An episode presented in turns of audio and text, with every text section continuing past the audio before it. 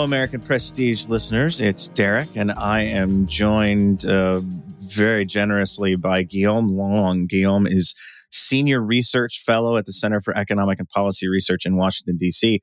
He is also uh, the former Foreign Minister of Ecuador, and we are going to try to, uh, or he is going to try to help me unpack uh, the events that have taken place in Ecuador this week, which I know a lot of people are interested in. Guillaume, first of all, thank you so much for coming on the program. I know it was relatively short notice, and we're we're very grateful for it.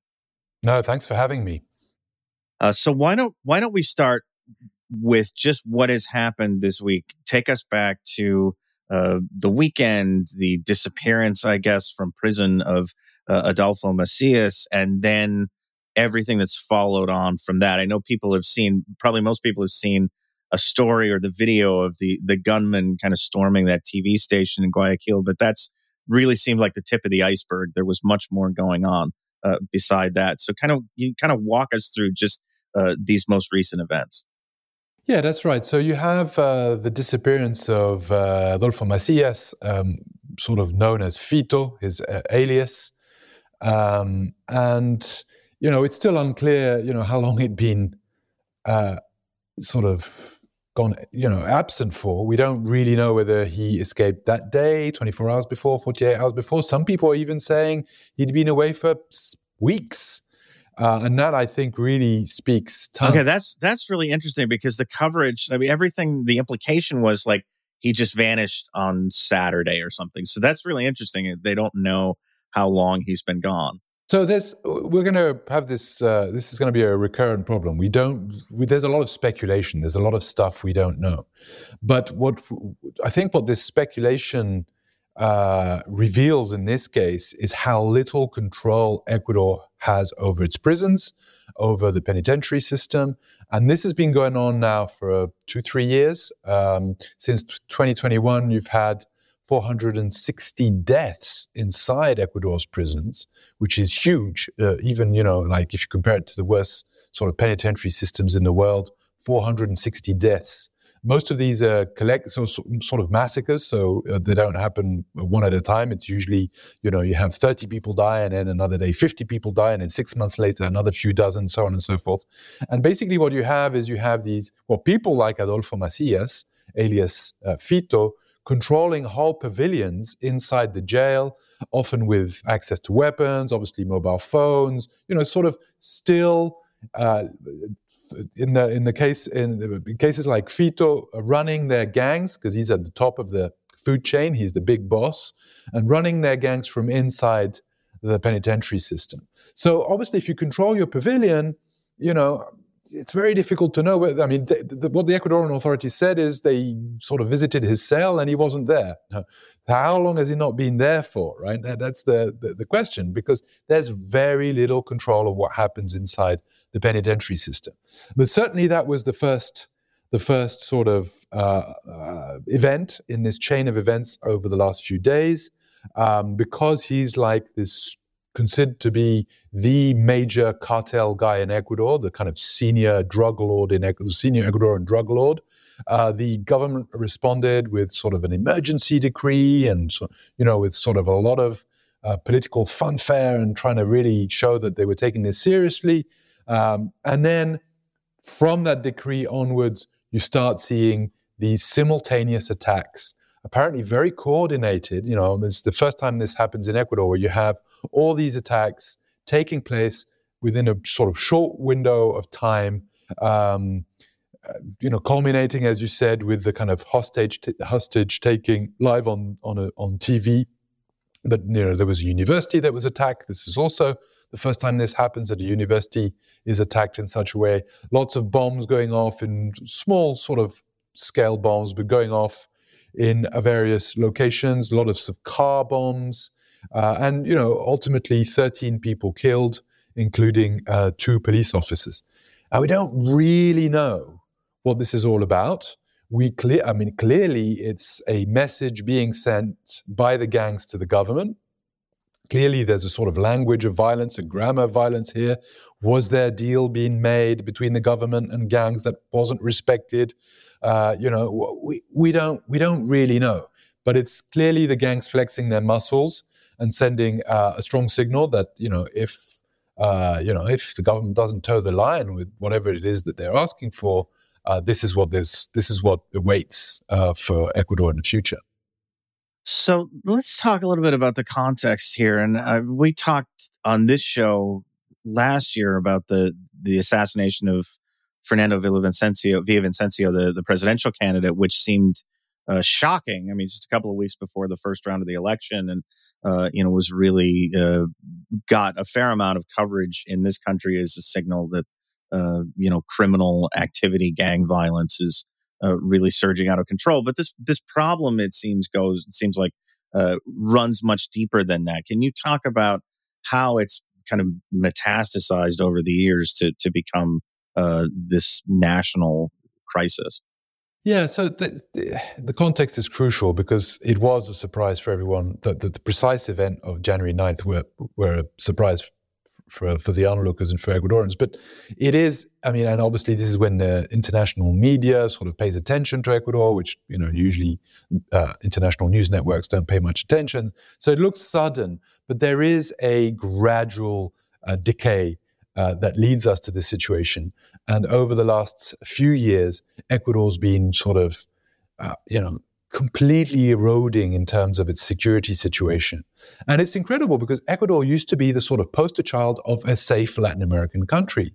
Um, you know, Ecuadorians themselves saw themselves, described themselves, described their country as the island of peace. This was actually an Ecuadorian saying, right? Um, and particularly in contrast with its two larger neighbors, Colombia and Peru, marked by historical violence in Colombia in particular, but also in Peru, if you go back to the history of the Shining Path and so on and so forth. So they, you know, and they're both drug producing countries, whereas Ecuador isn't. There was always a little bit of transit. There was always a bit of money la- laundering. So Ecuador wasn't completely spared from the logics of the drug trade, but it was, you know, quite, it was quite remarkable. Ecuador was seen as this is the exception in the Andean region in terms of uh, drugs and in terms of the war on drugs too, in many regards, right? So, uh, you know, Ecuador had some crime. Um, when Correa came to power, for example, in 2007, um, Ecuador was just around the Latin American average in terms of homicide rates. And homicide rates are a good proxy for security and security, particularly in the context of this kind of drug stuff, which is, you know, uh, the countries that are most affected tend to have much higher homicide rates and gang warfare and all this kind of stuff. So Ecuador's homicide rate was 16, 17 per 100,000 inhabitants, which is the Latin American average. Latin America typically oscillates between 15 and 18 um, homicides per 100,000 inhabitants. Under Correa, which was um, a 10 year uh, government, so 2007 to 2017, the homicide rate plunges down to 5.8 homicides per 100,000 inhabitants. And this is hailed by friends and foes alike as a success story. It's really incredible because even the Inter American Development Bank, which wasn't exactly, so it's not exactly a leftist, leftist institution, right? And the Inter American system at large, even the OAS, were kind of using there's still a lot, lots of us still have leaflets hanging around. You know, the Inter-American Development Bank saying, "Hey, this is how Ecuador bust its crime problem," which again was the Latin American average, lower than its neighbors in the Andean region, and roughly the Latin American average. Um, and it busts its uh, crime problem by uh, all sorts of things. So obviously there's a security pillar to this but there's also a social pillar to this there was a whole decentralization of the police force with sort of what you a sort of um, uh, neighborhood kind of police in uh, uh, yeah, a very highly decentralized system with uh, sort of miniature police stations, if you like, of manned by four or five people, but very, very decentralized with a lot of links to the community and so on, and a lot of investment uh, with major modernization in the armed forces, but also in the police and a good intelligence system, which was non-existent before, etc., etc. And you know, this 5.8 was like the lowest, the second lowest after Chile, I think, in South America. It was very low, and it was seen as one of the great successes of uh, the Ecuadorian left, particularly as you know, it was often contrasted with Venezuela, which at the time was also a leftist government but had significant security problems. Um, and so, you know, this this was seen as the kind of Correa success story. Now, 2017, 5.8 homicides per 100,000. We've just closed 2023 with 46 homicides per 100,000 inhabitants. Uh, this is the highest homicide rate in the Americas. Uh, we're still, some countries are still processing their data because 2023 is very recent, but it's certainly in the top two. And it's an eightfold increase between 2017 and 2023 in terms of homicide rate. I don't know of any other example, certainly not in the Americas. I don't think worldwide that in peacetime, you know, in a period of five to six years, you have an eightfold increase in homicide rates, which again is a very good proxy for that kind of insecurity. Um, and why did that happen? I mean, there are a number of reasons, some exogenous, some endogenous. Clearly, there's an important ex- external reason, which is there seems to be a change in the drug trade with the southern Colombian border becoming much more important, and therefore Ecuadorian ports on the, on the Pacific coast becoming very important in the export of drugs. Now, it's a kind of chicken and the egg question because this has to do with my internal factor, with my more endogenous factor. Did the drugs trade come to Ecuador because there was this vacuum left by the absence of the state? Or you know did the was did the absence or was it already you know did, what what what started first? What caused what? Um, certainly the state after 2017 starting 2018 very aggressively the ecuadorian state undergoes the ecuadorian government undergoes a very aggressive neoliberal austerity uh, program with uh, the support surprise surprise of the imf uh, which comes back hadn't been in ecuador for decades and you see major budget cuts, including in the security sector. And it's incredible. People don't believe me when I say this, but the Moreno government, the Lenin Moreno government, which governed from 2017 to 2021, actually closed the following three ministries the Ministry of Interior, in charge of the police, the Ministry of Justice, in charge of many things, the Ministry of Justice and Human Rights, but including in charge of the penitentiary system, uh, which is where all the problem now is, uh, you know, happening, and the coordinating Ministry of Security, which kind of Correa had a system with six coordinating ministries, which was sort of one of this idea that you would have transversal ministries, right? So you coordinate public policy. So in the case of security, it was across the board, you know, so that civilians, the military, the police force, the intelligence system were all coordinated by a sort of small ministry, but that had hierarchic superiority over the rest, and you could have sort of very rational, you know, uh, uh, public policy without duplicating efforts, with minimizing, sort of very uh, econom- uh, yeah, an economist vision of sort of, you know, making sure that uh, public policy is is is efficient, is you know that you have oversight, that you have and you know, in every, Correa had this system of rule in every area, and in in the area of security, he had this coordinating ministry, which was hailed again by the Inter-American Development Bank as, "Wow, this is great, this works, marvels!" Right? And then there were other things that Correa also did, which are now coming back to haunt him because it's being weaponized against him.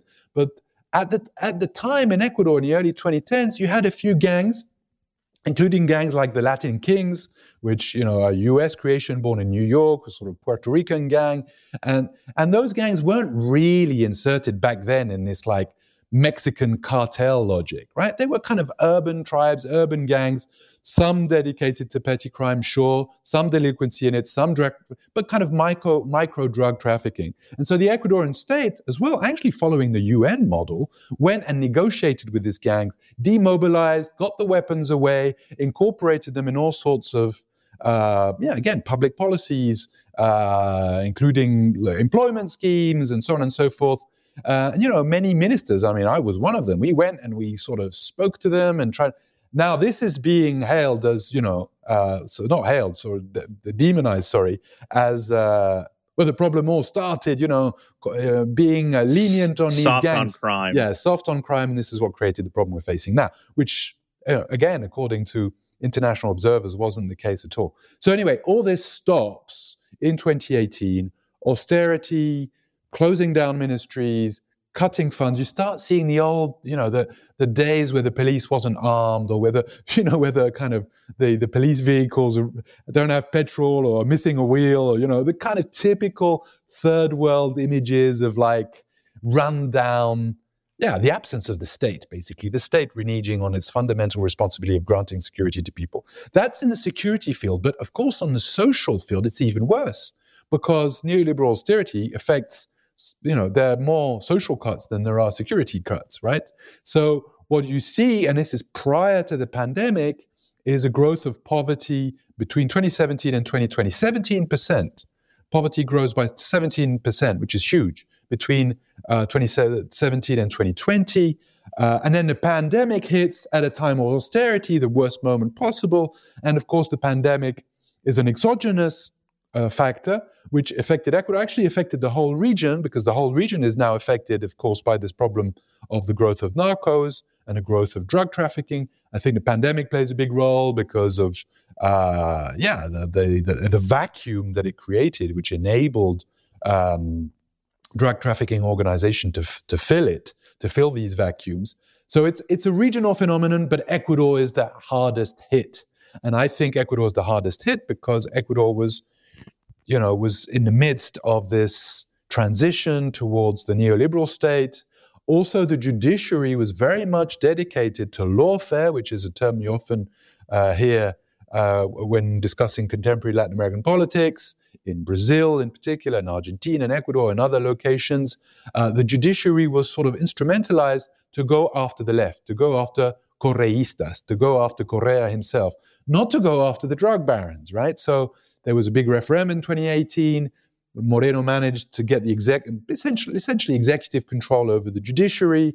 This judiciary is then weaponized against its enemies. And, you know, uh, a politicized judiciary is not a good ally um, uh, not a good, yeah, not a good. I mean, it's it's a non-functioning institution for the purpose of cracking down on crime and cracking down on narcos. Um, and then we saw the Lasso administration having links with organized crime and the judiciary not being a, a, able to do anything about it, so on and so forth. So anyway, it's a long story of institutional decay, social decay, uh, which has led us to this kind of, you know, Ecuador verging on a sort of failed state status now, which is shocking to Ecuadorians, of course, but it's actually shocking to the region because other Latin American countries saw Ecuador. You know, the narrative about Ecuador was that it was sort of a place where not much happened, it was quite peaceful. Politically, it was unstable before Correa. You know, you had seven presidents in 10 years before Correa. Between 96 and 2006, you had seven presidents which is one of the reasons why Correa brought, you know, was was was popular because he brought stability, and it was the first time since the independence of Ecuador in 1830 that you had a government that lasted 10 years. But that political instability was not violent. That political instability was not, uh, you know, the, in, in the imaginary, you know, it wasn't Colombian, it wasn't Mexican, it wasn't, there was no um, cartels. And just to finish, and sorry that was a long answer to your question, but you know, it's amazing for Ecuadorians to see today that this guy, Adolfo Macias, Elias Fito, who's just uh, run away from, from prison, escaped from prison, um, is now sort of one of the, not just an Ecuadorian head of an Ecuadorian gang, the Choneros in his case, that's named the gang.